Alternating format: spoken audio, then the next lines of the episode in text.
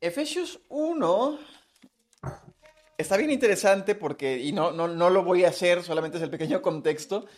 Es casi, casi que una, una síntesis de toda la historia de la Biblia en ese pequeño Libro. No, en ese pequeño capítulo. Claro, está entre líneas, no está así como tal cual, pero, pero es casi Pablo haciendo un recuento de, de toda la historia de la Biblia en ese, en ese pequeño pasaje. Ah, entonces vamos a, ya que yo lo encuentro, ¿verdad? Porque no ando bien perdido. Eh, vamos a leer un poquito de lo que... Primero voy a leer una oración que Pablo hace en Efesios y después vamos a leer Efesios 1, 1 al 14. Pero voy a empezar primero en el 15, dice, dice Pablo, desde que me enteré de su profunda fe en el Señor Jesús y del amor que tienen por el pueblo de Dios en todas partes, no he dejado de dar gracias a Dios por ustedes. Lo recuerdo constantemente en mis oraciones.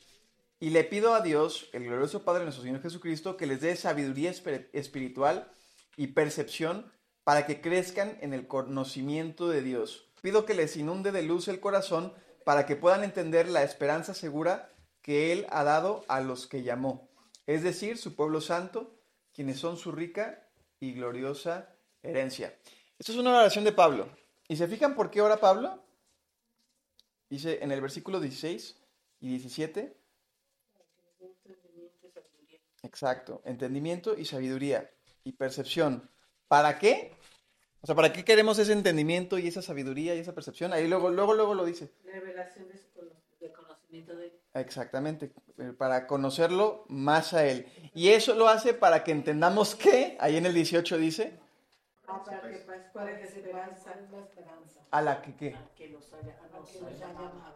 Exactamente, para que sepamos cuál es la esperanza a la que nos ha llamado. Entonces, la cascadita es Pablo diciendo, oro por ustedes para que tengan entendimiento, sabiduría, etcétera, para que conozcan más a Dios, para que entiendan la esperanza del llamado que Dios nos ha dado. Y ese es, ese es el, punto en, en Efesios 1, saber qué es ese llamado, cuál es ese llamado que, que- que Pablo quiere que entendamos. Porque para, para él es importante que los cristianos entiendan ese llamado. Está orando para, porque dice que a través de conocer ese llamado al que nos da esa esperanza en el llamado, vamos a conocer más a Dios. Entonces, si nos ayuda a conocer más a Dios, parece algo importante, ¿no? Entonces, ¿cuál será ese llamado? ¿A qué se podrá referir ahí en el versículo 18?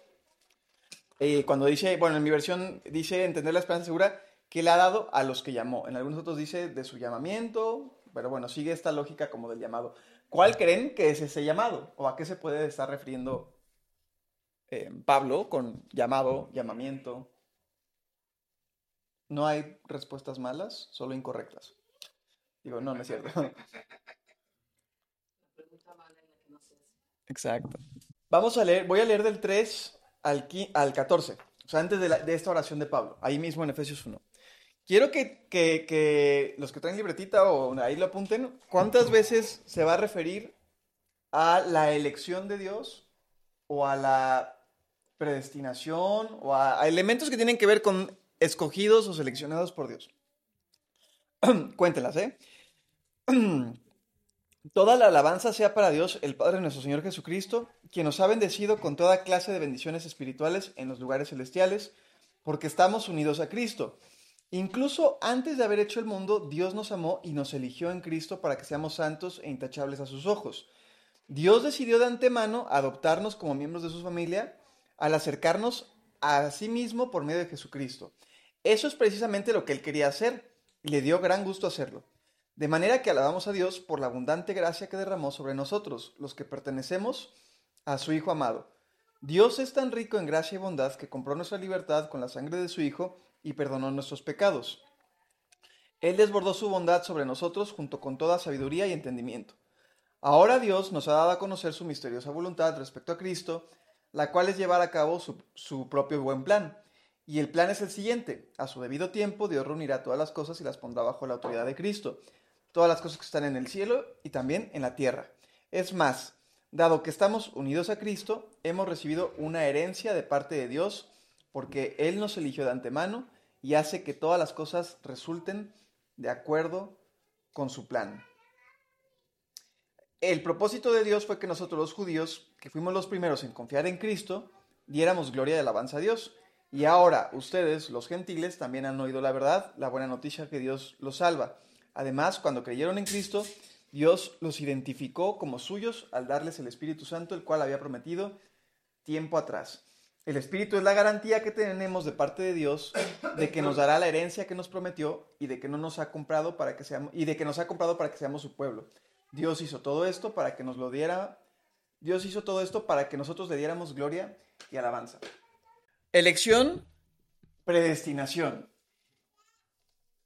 Palabras bien interesantes que Pablo utiliza para referirse, y de hecho es más interesante aún porque ah, en realidad casi toda la parte principal de, de esos versículos, hasta ahí el versículo 11 está hablando de los judíos, si se fijan, porque dice, eso es para nosotros los judíos, y ahora ustedes los gentiles también pueden participar. Hace el, corte em, por ahí del versículo 13.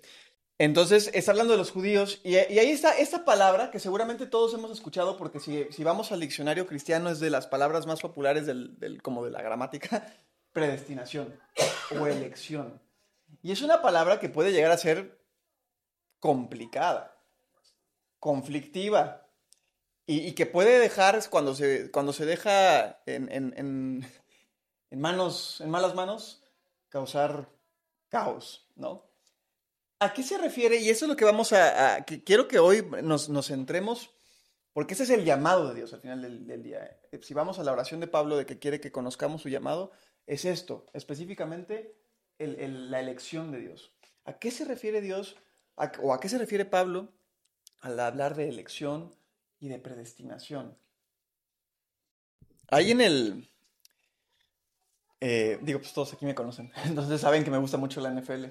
Cada año hay una cosa que se llama el draft, que es como que el evento. De hecho, la, temporada de la NFL no comienza en septiembre ni comienza en agosto, que es cuando comienzan los partidos. Comienza en abril, abril-mayo, que es cuando es el draft.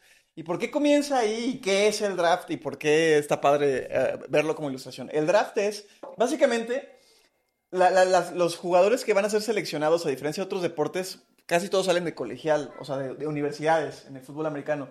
Y son miles de, jugadores, o sea, literal, a, nivel colegial la estructura del, fútbol americano en Estados Unidos es como enorme, o sea, son cientos de universidades y miles de jugadores y, cientos de, jugadores para la misma posición.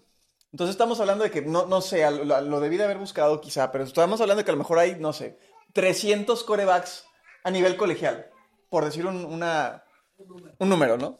Pero solamente van a llegar a la NFL o van a... Hay 32 equipos en la NFL. Entonces solamente van a jugar 32 de esos 300. Y la cadenita se va haciendo más corta porque eso es universidad. Pero los de universidad llegan desde la preparatoria y en preparatoria no estamos hablando de cientos, son miles. Entonces hablamos de miles de corebacks que nada más unos cientos llegan al colegial y de ahí solamente 30 o, menos en realidad, porque no todos los años están agarrando corebacks, llegan a la NFL. Y esto lo, digo porque el año antepasado, en el draft de 2021, ocurrió uno de esos eventos que ocurre cada cierto tiempo en la NFL, que vale la pena mencionar. Por, bueno, a mí me emociona porque ahorita es relevante. Ah, y es que seleccionaron, la última selección del draft, o sea, el último son siete rondas que van pasando los equipos. Así como el draft es la versión profesional de, bueno, eso es más quizá de niños cuando estábamos en la escuela, que hacíamos equipos y era de que yo a ese, yo a él, y se sentía horrible ser el último. Yo me acuerdo haber sido el último y era como, o sea, era como que ya dame a ese, pues ya es el que quedó, o sea, entre el bulto y él, pues ya, ¿no? Bueno, pues el draft es la versión profesional de eso. O sea, literalmente es el yo quiero a ese, yo quiero a ese, yo quiero a ese y nos vamos turnando para agarrar a los mejorcitos conforme a un montón de análisis, ¿no? Ahí hay elección, pues yo elijo a Hay elección. Exactamente, los equipos de la NFL, el gerente general y, el coach, hay todo un, de hecho es una mesa así como nosotros, una mesa de trabajo que están así eh, levantando teléfonos y hay una película muy buena de Kevin Costner, creo que es el, el actor. Tú me la recomendaste, día del draft, ¿verdad? Sí, la, la vi. este, que habla... ¿No te refieres al base? No, es de fútbol americano. de una jugada ahí maestra. Está, muy, está padre la película si les interesara el tema de la NFL. El punto es que van eligiendo los equipos, van haciendo la selección de sus jugadores conforme a sus necesidades para conformar, obviamente, el mejor equipo posible para poder luchar por el Super Bowl. Lo característico de este draft es que el lugar número 257 está reservado, creo que es el 257, está reservado para un personaje muy particular, que es el último seleccionado del draft, que tiene un nombre que está increíble. Se le conoce a la última selección del draft como el señor irrelevante. O sea, Mr. Irrelevant porque pues ya, o sea, fue el que llegó de panzazo. Básicamente ese es el señor irrelevante. Y, y, y, o sea, tienes, ese, ese es su título, pues, o sea, lo anuncian como el señor irrelevante y es como que el bombo y platillo de que fue el último seleccionado y escogido. Y podría ser bueno porque al menos la libró, pero a la vez es malo porque eres el más malito de los 237 jugadores, ¿verdad? El punto es que en 2021, el, la selección 200 y tantos o 70 y tantos del draft, o sea, el señor irrelevante es un coreback que se llama Brock Purdy. Purdy. Coreback. San Francisco. San Francisco lo eligió al señor irrelevante. Obviamente, si eres coreback y te escogen al final del draft, sabes que nunca en tu vida vas a ser titular. O sea, esa es la realidad. Los corebacks se van los buenos en la primera, segunda, tercera ronda. Hay excepciones, claro, pero es lo normal, pues. No, no sales en el 237. Esa era su vida, esa fue su elección. Sin embargo, lo interesante de esto es que ahora el señor irrelevante va a jugar un Super Bowl. El Brock Purdy este año juega un Super Bowl. O sea, de irrelevante se volvió increíble. Pongo todo este ejemplo porque a veces podemos llegar a considerar que este tipo de versículos en la Biblia hacen referencia a eso, Dios ensamblando el mejor equipo. Entonces diciendo, a ver, pues a ver, Ramón, ¿qué características tiene? Pues sí, a ver, pues es medio nerd, le gusta la historia, le gustan los idiomas, este, la Segunda Guerra Mundial le interesa mucho. Como que ese tipo de personas me interesa bastante. Hay que seleccionarlo, ¿no? Entonces, selección número 3 millones del draft celestial, ¿no? Bueno, es que son muchos mil millones. Pero así se puede llegar a entender, ¿no? Y entonces, pues, pues sí, a veces nosotros nos podemos decir, no, pues yo soy el, el Mr. Irrelevant del, del, del, draft celestial. A lo mejor voy a ser seleccionado en el último lugar, ahí como que, pues bueno, ya, de panzazo. Pero llegaste. Nada más para completar, no lo que, pues, ¿qué quedó? No, pues lo más, bueno, pues pásamelo, ¿no? Y, podría entenderse así la, esta elección de Dios cuando leemos la predestinación o la elección. Podría entenderse como esta selección de Dios armando su equipo. Uh, y entonces eso puede poner una carga en nuestro, inconscientemente incluso a veces, de querer cumplir con los parámetros para poder ser seleccionado por Dios. Que también se parece mucho en el draft. En el draft hacen muchos eh, ejercicios y pruebas y a ver quién brinca más alto, quién corre más rápido, quién hace el levantamiento de, de press de pecho con más kilos. O sea, muchas pruebas para, obviamente, que los equipos vean, ah, este es atlético, este hace esto, este hace aquello. Y, cuando, y si entendemos así la elección de Dios, pues, ¿qué impide que entonces queramos decir, pues tengo que esforzarme para poder ser seleccionado por Dios? O sea, yo, yo, yo tengo que poner de mi parte para, para esto. Sin embargo, sin embargo, eso no es lo que Pablo está diciendo aquí. Y no es el tipo de elección de la que habla Pablo. Porque cuando lo entendemos así, pues entendemos tal cual, ¿no? Dios diciendo tú sí, tú no, tú sí, tú me caíste bien, tú más o menos. Sin embargo, vamos a ver, porque en mucho de esto, de estos versículos, si, si, si se fijan, eh, versículo 5, nos predestinó para ser adoptados como hijos suyos por medio de Jesucristo, según el buen, ¿qué dice ahí? Puro afecto propósito o afecto de su voluntad. Entonces habla de un propósito de Dios. Si nos vamos al 11, donde es el otro que habla de, de, de la predestinación, dice, en Cristo también fuimos hechos herederos, pues fuimos predestinados según, ¿qué cosa? El propósito o el plan en alguna otra versión. Entonces hay un plan y hay un propósito. Para entender qué es la elección, qué es, son estas palabras, a qué se refiere, si vamos a hacer Mystery Relevance o no, hay que entender cuál es ese propósito del que Pablo está diciendo. Y para verlo, vamos a ir, si es como una esgrimita, a mí me gusta ir corriendo por toda la Biblia, Vamos a ir a Génesis capítulo 1. Eh, perdón, capítulo 3, discúlpenme. Génesis capítulo 3 es la historia de la creación, ya nos la sabemos, este, Adán y Eva, el árbol, pecado, desobediencia. Quiero que nos centremos nada más en el, en el versículo 15. Si alguien quiere leer el versículo Yo. 15. Haré que tú y la mujer sean enemigas. Pondré enemistad entre tus descendientes y los tuyos. Un hijo suyo te aplastará la cabeza y tú le morderás el talón. Gracias. Esas son las palabras de Dios que le está diciendo a, la, a Satanás o a la serpiente que engaña a Eva. Le, le le- le- dirige esas palabras. Am, y algunos teólogos llaman a esto el protoevangelio. Ah, técnico, nada, digo, nada más una, palabra técnica. Le llaman el protoevangelio porque de alguna manera es la primera vez tan temprano en la Biblia que alcanzamos a ver ese propósito de Dios. Y está diciendo, voy a poner enemistad entre tú y, la mujer. Ella, la- o la simiente o la descendencia de la mujer te va a aplastar la cabeza y tú le vas a mo- morder el calcañar. Y esa frase está haciendo una referencia y es prácticamente una profecía de lo que va a suceder mucho tiempo después a través de Jesús. La muerte y res- resurrección de Jesús es el cumplimiento de estas palabras en Génesis 3. ¿Y a qué se refiere? Cuando la serpiente dice que le morderá el calcañar o, acá el tobillo, hace referencia a la muerte de Jesús. Es esa, podremos decir, como mini victoria.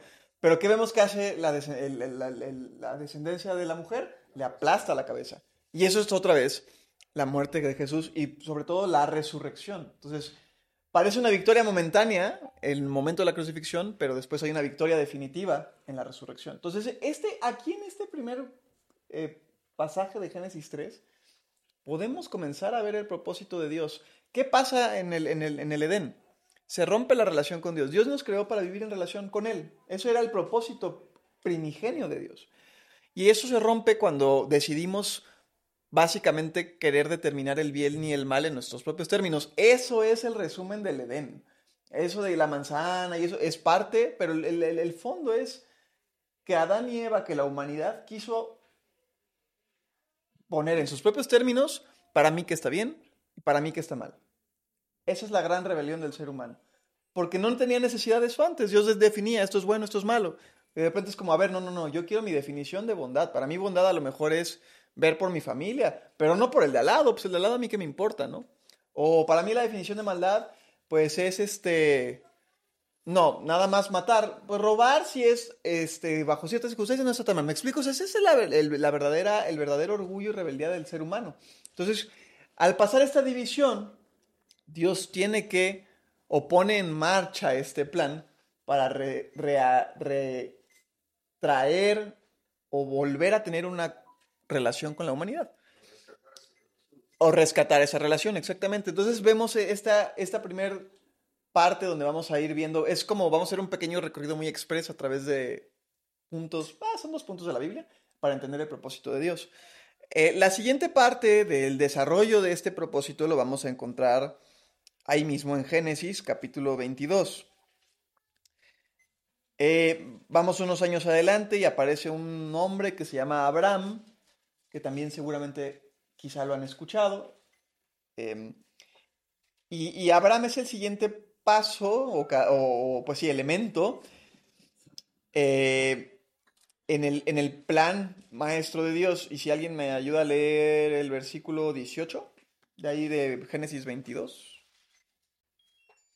Dice, puesto que me has obedecido, todas las naciones del mundo serán bendecidas por medio de tu descendencia. Todas las naciones del mundo serán bendecidas por medio de tu descendencia. Todas las naciones del mundo. Y esta promesa se va a repetir por lo menos creo que dos veces más en Génesis. O sea, se la hace antes, de hecho, se la reafirma y luego se la confirma otra vez a Abraham de que por medio de él eh, serían benditas todas las familias, todas las naciones de la tierra. Entonces, vemos que el, que el plan de Dios se desarrolla un poco más. Vamos viendo que ahora hay un, hay un, sí hay alguien eh, ele- elegido, que es Abraham, elegido por la fe, dice que Abraham tuvo fe y que por tanto recibió la promesa, y la fe la demuestra en, distintos, en distintos momentos. Am, vamos ahora a ir a Hechos capítulo 3 para seguir viendo el desarrollo de esto. Aquí me estoy saltando un punto intermedio que es después de Abraham viene el pueblo de Israel, que, que sigue siendo ahora el pueblo escogido por Dios, que es Abraham, Isaac, Jacob y vienen los israelitas. Pero es muy importante y para, es el, el entender esta promesa a Abraham para entender la promesa de Dios, perdón, el plan de Dios. Em, Hechos 3:24 y al 26 dice, en efecto, a partir de Samuel, todos los profetas han anunciado estos días. Ustedes pues son herederos de los profetas y del pacto que Dios estableció con sus antepasados al decirle a Abraham, todos los pueblos del mundo serán bendecidos por medio de tu descendencia. Cuando Dios resucitó a su siervo, o sea, a Jesús, lo envió primero a ustedes para darles la bendición de que cada uno se convierta de sus maldades. ¿Con quién está hablando Pablo? ¿Quiénes son ustedes? ¿Quiénes son? eh, pues sí, de hecho aquí dice ustedes. Ustedes son. hijos de Dios, ¿no? ¿Sí? ¿Quién, ¿Quiénes? ¿Cuáles? Nosotros. No, todavía no. No, todavía no. No, todavía no. Los judíos. Sí. Sí. hay, hay una, hay una diferencia. Si entendemos el- la, la historia bíblica, hay una diferencia entre los judíos y los demás. Eso es una realidad en el, en el, en el plan de Dios en- y en cierta etapa, los gentiles. Esta es la primera predicación de, de- de- de Pedro, digamos, y prácticamente solo la están escuchando judíos. Entonces, al referirse a ustedes, que son los que han recibido a los profetas y todo esto, está hablando de los judíos, que son el siguiente paso en el plan de Dios. Entonces, aquí, aquí se hace el vinculito que yo hablaba, que no me estaba aplicando como tal, sino que eso nos muestra que hay un pueblo elegido, los judíos, por medio de los cuales vendría la bendición. Y aquí Pedro le está diciendo y recordando, lo que acaba de pasar con la muerte y resurrección de Cristo es el cumplimiento de esa promesa a Abraham, de que en él y en su descendencia todas las naciones iban a ser bendecidas. Pero no nos quedamos ahí. Ya este es el último, creo. Sí, este ya es el último. Eh, vamos a ir a Gálatas. Ahora sí, este es el... Y vamos a leer Gálatas 3, capítulo 3, versículos 8 y 9. Y si alguien me lo quiere leer, yo se los agradezco. Solo el 8 y 9. Y el 14, de ahí se brincan al 14. 8, 9 y 14. Escritura, previendo que Dios había de justificar por la fe a los gentiles, dio de antemano la buena nueva a Abraham, diciendo, en ti serán benditas todas las naciones. De modo que los de la fe son bendecidos con el creyente. Ahora br- bríncate al 14. Para que en Cristo Jesús la bendición de Abraham alcanzase a los gentiles, a fin de que por la fe recibiésemos la promesa del Espíritu. Gracias. ¿Vieron la cadena? Hay un primer momento de, de promesa en Génesis, o una especie como de profecía, el protoevangelio, de ahí lo brincamos a un hombre seleccionado que es Abraham, a quien hay una promesa de que serían benditas todas las naciones de la tierra. Esa promesa se sigue desarrollando a través del pueblo de Israel o del pueblo judío que tenía, era, digamos, el poseedor de esa promesa. Pero no se queda ahí. Gálatas nos especifica y nos aclara que esa promesa y, y lo- lo- me gusta cómo lo dicen en la versión que leíste, Ramón, porque habla de los gentiles expresamente. Aquí se queda con las naciones y ahí habla de los gentiles. Entonces, la promesa es como una cascadita. Va cayendo Abraham, el pueblo de Israel, todo el resto de la- del, del mundo. Y si se fijan, ahí donde, donde eh, lo que leíste en el versículo 14, así, exacto, así que para que por medio de Cristo Jesús o en Cristo, dice tu versión, en el, en el 14, En, para que en Cristo, en Cristo, en Cristo. la bendición de Abraham alcanzase a los gentiles, a fin de que por la fe recibiésemos la promesa del Espíritu. En Cristo. Esa es la palabra clave de todo esto. Porque si regresamos a Efesios, dice, en el versículo 5, nos predestinó para ser adoptados como hijos suyos por medio de Jesucristo o en Cristo, dicen otras, otras versiones ahí en Efesios, Efesios 1.5. Creo que esta dice ¿Efesios qué? 1.5, ahí donde estábamos. Por medio de Jesucristo. Y ahí arribita también el versículo 3, hablando de las bendiciones, dice, bendiciones espirituales, ¿en quién? En el versículo 3 de ahí de Efesios 1. Cristo. En Padre. Cristo. En Cristo. En Cristo. Esa es la, la palabra clave para entender la elección de Dios. En Cristo. En Cristo. Ese es la elección y la predestinación. No es Dios escogiendo a los más hábiles o a los más buenos o a los más guapos o altos. Es Dios eligiendo a toda la humanidad en realidad En Cristo. en Cristo. Pero los que están en Cristo. En Cristo. Sí, nada más ese, ese es el único este, prerequisito. Dios quiere elegir a toda la humanidad. Ese es el, el- el plan de Dios, es el, el original. Ese es- esa es la, la- la- la elección. Obviamente está el, este prerequisito, que todos tenemos la oportunidad. Pero ¿cuál es el requisito para que estemos ahí? En Cristo. Es la única manera en la cual podemos llegar a ser parte de los elegidos. Entonces la predestinación y la elección nada tienen que ver con esa idea de Dios, tú sí, tú no, tú sí, tú no, sino decir, el elegido es Jesús, es en Cristo, llegamos a través de Él. Todos tenemos la oportunidad de llegar a Él a través de Cristo. De que la puerta es amplia, que lleva a la perdición y la angosto es el que lleva a la salvación, sí. Pero no es una predi- pre- eh, de Dios o aleatoriamente o por cualidades. Es que todos tenemos una cancha pareja para ser elegidos en Cristo. Y esta palabra y este concepto va a ser fundamental para entender el resto de la Biblia. Bueno, pero de Efesios, por lo menos, y de la Biblia. Entender que estamos en Cristo. Y que cuando estamos en Cristo, entonces recibimos estas bendiciones espirituales, como comienza diciendo Pablo en, en Efesios 3. Estas son bendiciones espirituales y comienza a decir que fueron escogidos, que fueron predestinados, que fueron escogidos otra vez y otras cosas, ¿no? Entonces, esas cosas son bendiciones de Dios que recibimos en Cristo. Pero ¿por qué será importante entender que hemos sido elegidos por Dios?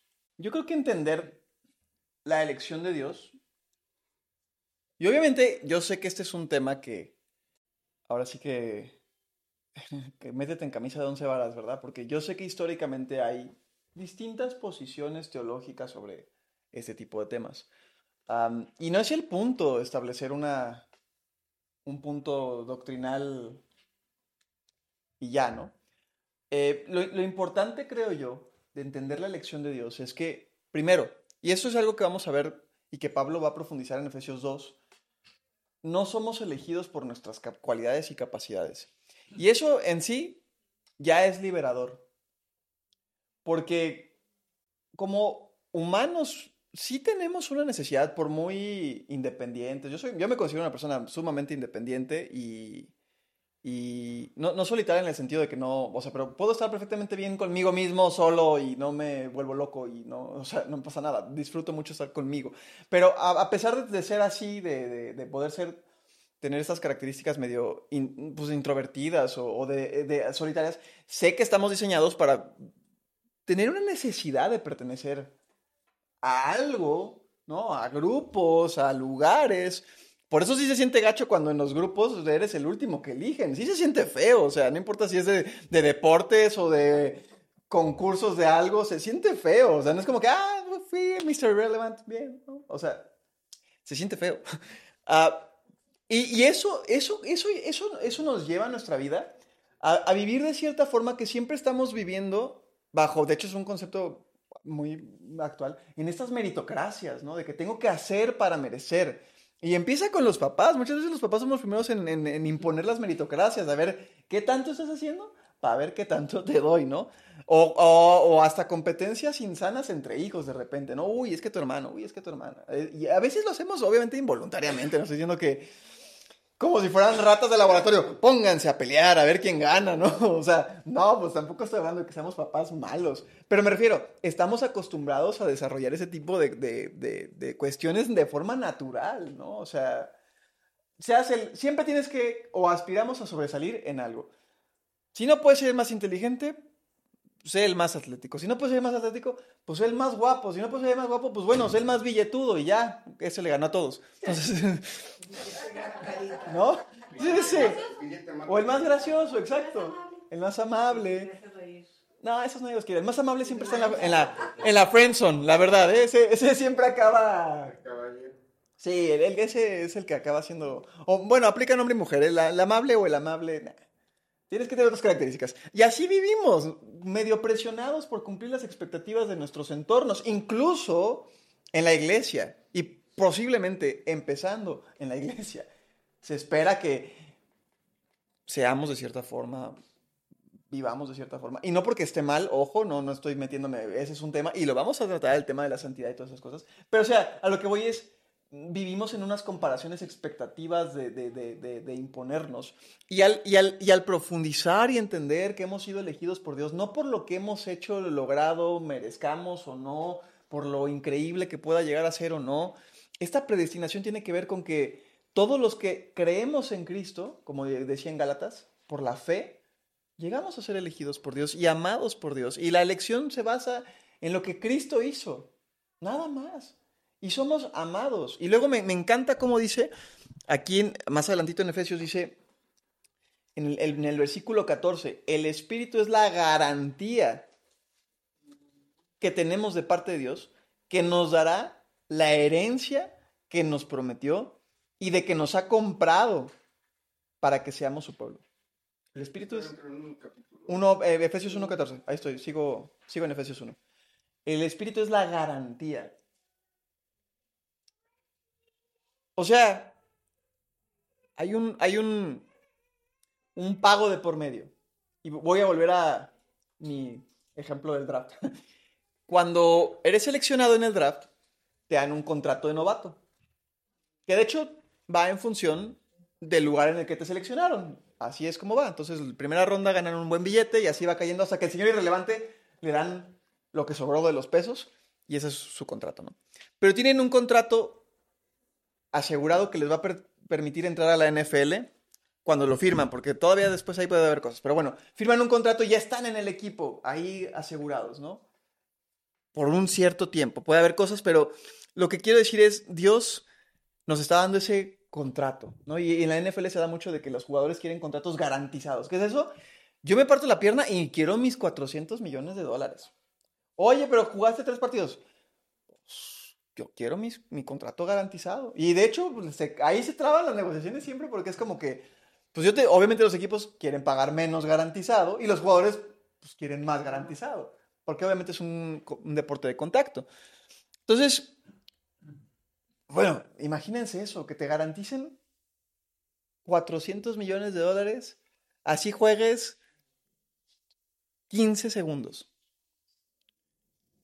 Y pasó, ¿eh? esta temporada hubo un coreback que le pagaron su la nota garantizada. Duró tres jugadas, tres jugadas, Aaron Rodgers, y se lesionó. Pues no me importa, jugaste 15 segundos, papá. Qué, qué locura, ¿no? O sea, Está muy bien.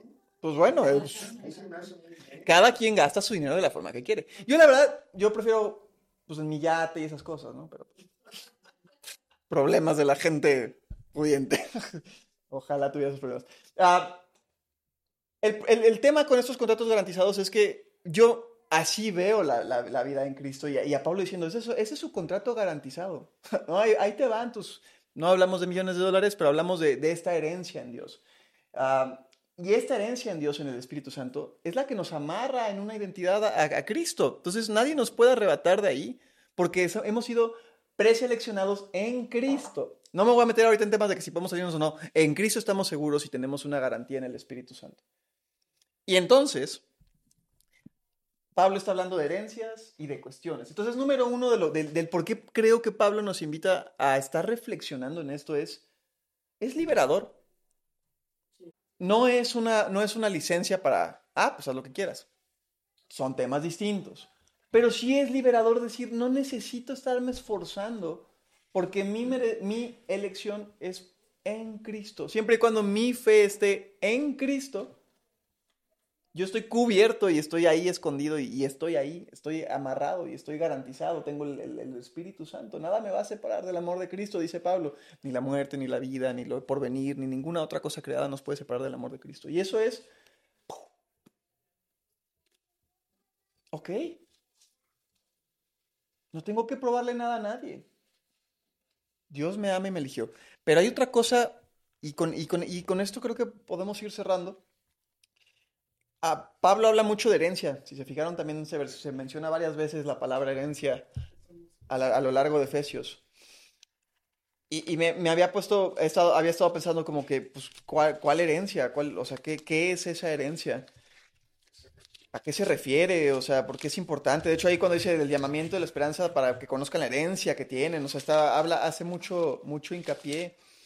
Si vamos a, a Primera de Pedro, ahí casi al final, un poquito antes de Apocalipsis, Primera de Pedro, capítulo 1, dice en el versículo 4, y tenemos, bueno, voy a, voy a irme desde, no sé por qué, a veces los versículos te roban un poquito.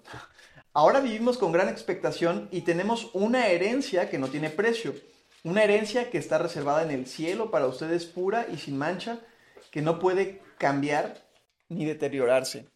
Creo que la otra cosa que nos ayuda a saber que somos elegidos en Dios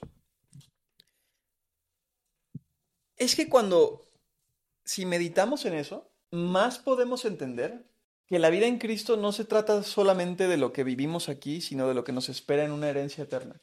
Y nos ayuda, yo, yo siempre, no sé ustedes, pero a lo mejor voy a sonar muy torpe y me van a decir, pues solo tú. Pero muchas veces que leo Mateo 5, donde dice, "Prim- pongan primeramente el reino de Dios y su justicia y todo lo demás vendrá por añadidura, muchas veces me pregunto, ¿y qué es eso? O sea, ¿cómo pongo primero el reino de Dios? ¿A qué se refiere? O sea, en, en- en- en práctico, ¿qué hago? ¿Leer mi Biblia es poner la mente en el reino de Dios? A lo mejor y sí, pero ¿qué más es? Pienso en esto y se acuerdan, Eh, eso sí fue de lo que vimos la, semana pasada, de esa superposición de lo eterno con lo terrenal. ¿Recuerdan que hablábamos un poquito de esto? Hablábamos de que vivimos como en estas dos realidades, la realidad celestial y la realidad terrenal, y el reino de Dios actuando en, físico en nosotros. Y creo que al, conocer, al- al- al sabernos elegidos por Dios, podemos pensar más en esta forma de vivir la herencia. O sea, una es, y eso es suma, la verdad, sumamente difícil comenzar a preocuparse menos por lo actual y más por lo venidero. Sumamente difícil, la verdad. Al día de hoy yo no puedo decir, ah, pues no importa, mira, si pierdo todo, pues no pasa nada. Me encantaría, me es difícil. Creo y espero que Dios ha ido ayudándome a entender eso, pero es difícil, porque obviamente lo que, lo que, lo que, lo que nos duele es lo que, lo que podemos tocar, ¿no? O sea, pues sí, qué padre, tengo una herencia eterna, pero pues ¿y esta casa qué? ¿Dónde voy a vivir si la pierdo, no? O sea, es, es- a veces es complicado hacer esas separaciones, pero sí creo que Dios quiere ayudarnos a, a ver que hay mucho más allá de solamente lo que vivimos aquí. Mucho más allá. Y que esa es la vida, realmente la vida abundante. A veces creemos que la vida abundante es, Dios te va a bendecir en todo y te va a dar... Sí, ¿qué es bendición? Bendición es tener una casa, bendición es tener coche, bendición es tener familia. Es parte. Tener salud es parte, pero no es el todo. Porque donde vamos a estar completos es un poquito más adelante, en la herencia eterna. Y, si- tenemos eso en mente, no quiere decir, porque tampoco es una, un- una cuestión que nos vamos a volver conformistas y decir, bueno, pues ya, no pasa nada. Pero, pero, sí creo que nos puede ayudar a ser más felices. Mucho más felices y mucho más agradecidos y mucho más plenos. Vuelvo a esto, nos rompen los temas de la meritocracia, ¿no? De estas presiones de tengo que hacer, tengo que esforzarme, tengo que tener mi casa propia, tengo que tener una familia con tales este, características. Dios quiere que aprendamos a ver más allá de eso. a, a esperar con ansias el decir, ¿qué estoy haciendo yo para traer el reino de Dios aquí? Ese es el punto.